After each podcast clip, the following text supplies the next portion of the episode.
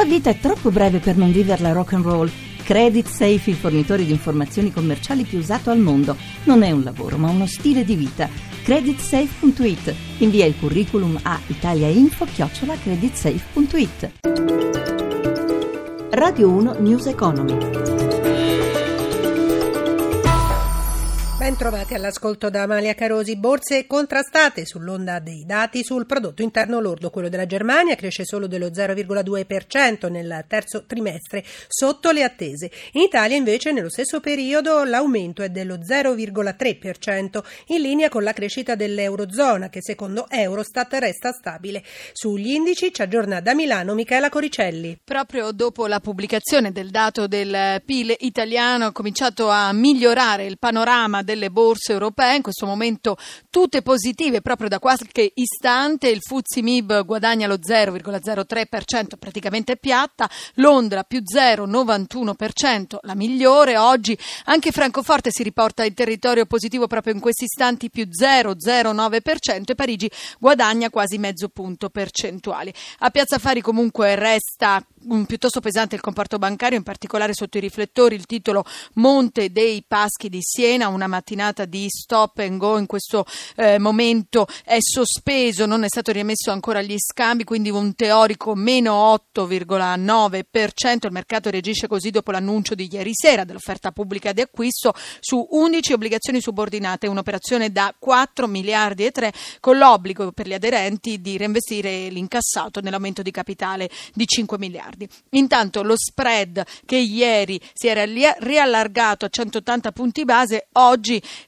torna a 167 punti base e cala anche il rendimento del nostro titolo decennale sotto il 2%, l'1,97. Infine, per quanto riguarda il cambio, l'euro si rafforza leggermente, si scambia un dollaro 0,797, ma il biglietto verde rimane sempre molto forte rispetto alle principali valute. Linea allo studio.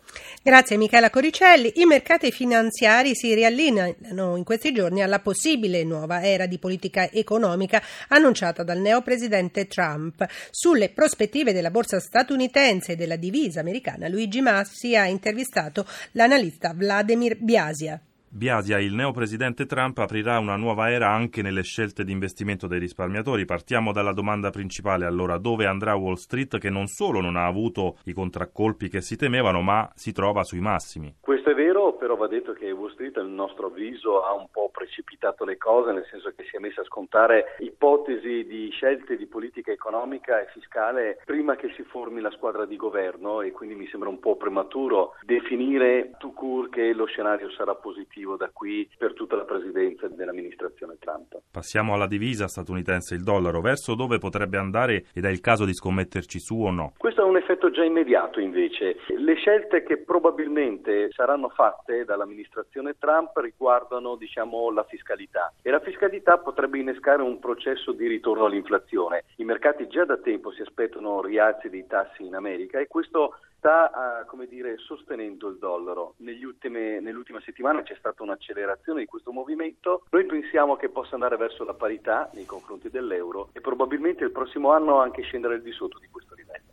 A quasi due mesi dalla scomparsa di Carlo Azeglio Ciampi, il presidente emerito della Repubblica, ma anche governatore di Banca Italia, presidente del Consiglio, è stato ricordato ieri in una cerimonia. Molte le testimonianze. Il servizio di Massimo Giacomini. Un esempio per molti, Carlo Azeglio Ciampi, una figura istituzionale di civil servant che ha perseguito la cultura della stabilità, ha detto il ministro Padoan, e si è speso in favore della credibilità e della fiducia dell'Italia. È esistito un vero e proprio metodo Ciampi Campi, ha spiegato il responsabile dell'economia. A voler semplificare è un mix di richiamo costante all'etica della responsabilità, ai valori della memoria, un riferimento continuo ai valori di giustizia e libertà, oltre che un metterci l'anima nelle cose che si fanno. Il presidente della Banca Centrale Europea, Mario Draghi, ha ricordato le direttrici della politica economica di Ciampi. Sostegno dell'occupazione e dell'attività produttiva, risanamento della finanza pubblica con enfasi sulla riduzione del debito, privatizzazioni, riorganizzazione della pubblica amministrazione, una nuova disciplina degli intermediari finanziari dei mercati dei capitali e infine l'entrata nell'euro. Durante il governo Prodi, ministro del Tesoro Ciampi, ha proseguito il numero uno della BCE, è stata raggiunta una costellazione di risultati economici positivi che non si sarebbe mai più riprodotta. La stabilità è essenziale per fare riforme ben disegnate.